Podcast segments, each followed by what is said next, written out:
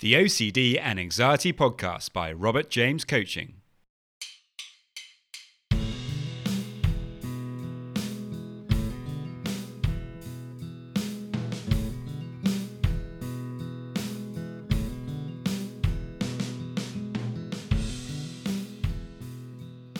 Hello, and welcome to the OCD and Anxiety Podcast, where we explore how to have a more positive relationship with anxiety disorders taking back control so that you can start living the life you choose and not the one chosen by your fears.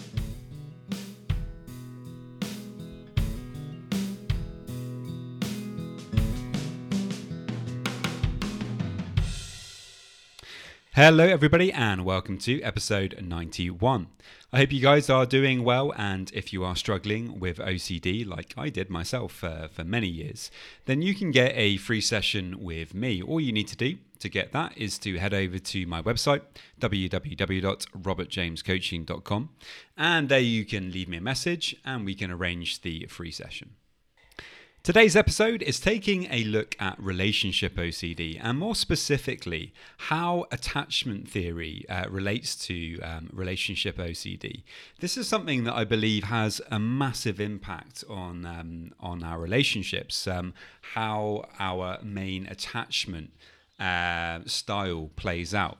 And so I think it's a really important area. So many people who are struggling um, in their relationships, obviously it's very, you know, it's very complex, but how you are relating to your partner is so often down to your attachment style, and exploring that a little bit can be very, very helpful.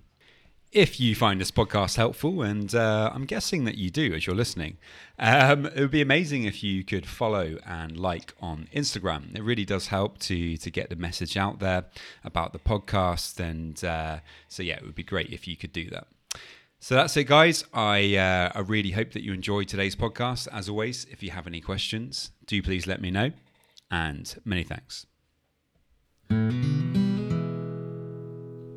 So, to start off with, let's find out a little bit more about attachment theory and what it actually is. The website Verywell Mind describes attachment theory as being focused on the relationships and bonds between people, particularly long term relationships, including those between parent and child and between romantic partners. The British psychologist uh, John Bowlby, one of the early pioneers of attachment theory, uh, was interested in understanding the separation anxiety and distress that children experience when separated from their primary caregivers. According to Verywell Mind, the central theme of attachment theory is that primary caregivers who are available and responsive to an infant's needs allow the child to develop a sense of security. The infant knows that the caregiver is dependable, which creates a secure base for the child to then explore the world. So, this is all very well, you may be thinking, but what has this got to do with OCD? Well, actually, it has a lot, um, and obviously, in particular, uh, with relationship OCD. So many people who are struggling with relationship OCD, um, generally they struggle with attachments, of course, and you know they probably have a maladaptive. Uh, attachment style because we have this view that you know that most people for example will have a secure attachment style um, whereas actually, that's not quite correct. Most people do not have a secure attachment style. Most people are an amalgamation of um, unhelpful attachment styles. Um, the two, sorry, the three main attachment styles then are as follows. We have secure attachment style, where you know you feel uh, secure in your relationship, you are loved, and you know, by giving your love, you're not going to be rejected for that. And so you're able to be in a healthy and positive relationship. Um, then we have an anxious attachment style. This is where you tend to worry a lot about what your partner is doing, uh, what they what they're thinking, uh, whether they're truly in love with you or whether you're truly in love with them. Um, and then we also have an avoidant attachment style, and this is where you uh, you tend to be a little bit independent in a relationship. Maybe it's quite hard for you to fully commit to that relationship, and maybe you're in the relationship, but you're also kind of half foot out of that relationship too. You may find it very difficult to to give your all because you're worried about being rejected. So these are the three main styles. Um, you know, I'm, I'm looking at it. You know, I'm not an expert in this area. Um, I know a little bit about it, but this is just to give you an overview of these three main attachment styles. Now, some of you might be nodding your heads along with this because perhaps you recognize that, you know, one or even both of your parents were not emotionally available for you um, when you were a child and that that did have an impact on on how you feel and how you turn up in your relationships today. Um, and you know, if that's the case, then you know this is hopefully helpful for you because you know you can recognize that this is a thing, and you can recognize some of the things that you can start doing to to address that. Um, but but just as possible as well, you may be thinking, well, actually, you know, my parents were amazing they were always there for me. They, you know, they were really loving. You know, why why would I have a uh, you know a attachment style based on you know the the anxious style or the avoidance style?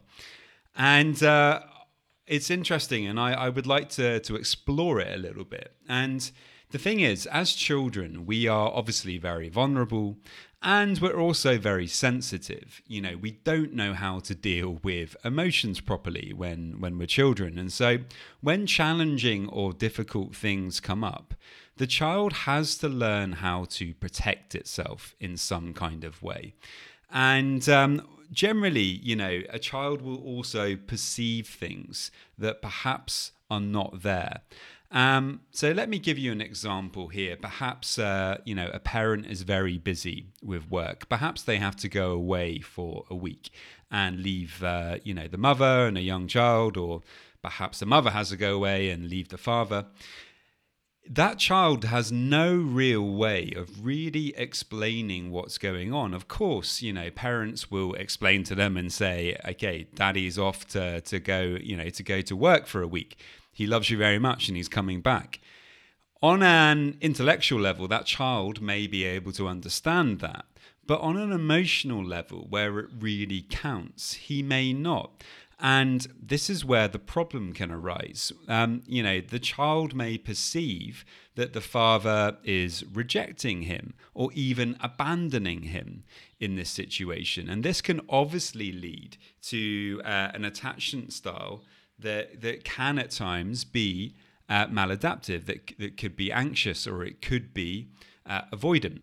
Now, what we can't do here is just go around blaming our parents for everything. You know, parents have a hard job; they're doing the best they can. Uh, you know, most of them in difficult circumstances. Now, of course, there will be you know some parents who you know who are obviously doing bad things and and not taking care of their children and uh, if that's the case for you, I'm very sorry. And uh, you know that's obviously that obviously would have been very difficult for you, and you would need to get the right kind of support to process that. Um, but I'm also today talking about you know the the everyday parent, the parents who are trying their best, who are trying, who are doing you know what they can to try to provide for their children and to give their children love. The problem is though that you have to remember that our parents also have their own attachment styles. And where did they get those? Well, of course, they got them from their parents. And where did their grand, where did your grandparents get their attachment styles from? Well, of course, it goes on and on and on. If we're able to recognize and uh, show some compassion for the fact that you know our parents got their attachment styles from from their parents, and uh, in that regard, you know, they they would have been in a vulnerable place themselves. They would have struggled a lot themselves, and so obviously, when they became parents, it was very hard for them to to not pass on the same kind of stuff to you.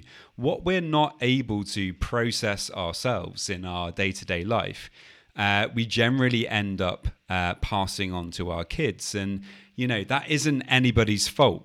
It's very hard to necessarily you know process everything. Um, and at the same time you know it doesn't completely let your parents off the hook. But if we're able to show some compassion and some empathy for the struggles that our parents have, that can also help us to, to, to feel better and less anxious in our lives. Now, something else to say here is that you're not going to be, you know, 100% uh, anxious attachment style or 100% avoidant. You are an amalgamation of all three of those. In some situations, you're going to have a more secure attachment style and you're going to feel more positive. But in some situations and with some people, you're going to be more triggered, and maybe a more anxious attachment style will come out, or perhaps a more avoidant attachment style. However, it does seem to be the case that we do have a dominant attachment style. And so it is worth taking some time to work out which one are you. Um, you are a mix of all three, but which one is slightly more dominant? Are you somebody who worries a lot about the relationship, who's always thinking about it, who's really worried about whether you love your partner or whether they love you enough, uh, who really worries about whether their partner is cheating all the time? Um, or are you more avoidant of your relationship? Are you very afraid to commit? Um, would you rather kind of be as independent as possible and maybe put off moving in with your partner? If so, then yeah, perhaps you're more avoidant in your relationship. Having some awareness of these different of these different attachment styles is the first step in learning how to let go of them and to process them a little bit. So, really having a think about that and reflecting on your behaviors and your, your patterns of behavior um, and actually thinking about it from from this situation because okay you're somebody who struggles with ocd and that has happens to have jumped onto your relationships. Okay so this has made your relationship a lot more complex. But a big part of it is also your attachment style and beginning to recognize that and begin, beginning to unpick that is going to be a big part of the puzzle of you learning to to overcome relationship ocd now, it's also important to point out here that you know you are not solely down to the reasons why perhaps your relationship might not be working, or perhaps that there's issues in your relationship. You know, if you feel that uh, there is emotional or obviously you know physical abuse in your relationship, that is a clear sign that you need to get out of that relationship. And you know, if you're struggling with that, then you need to seek support uh, to really help you to to overcome that and to remove yourself from that relationship. Um, if you're in a relationship where you know you don't have those issues, but you know for whatever reason there are there are problems, you know, with communication, with effectively you know moving forward in that relationship and taking positive action together then you know of course you know it, it's not all down to you uh, relationships are at base, you know, there's there's there's there's two people to them. And if the other person is not playing their part in the relationship, is not present, is not willing to engage and communicate, then you know that that relationship is going to be difficult uh, to to move forward. And so, yeah, try not to fall into the trap of thinking, ah, this is this is solely on me. This is this is you know I have this uh, anxious or avoidant attachment style, and that's a reason why you know I'm struggling with this OCD.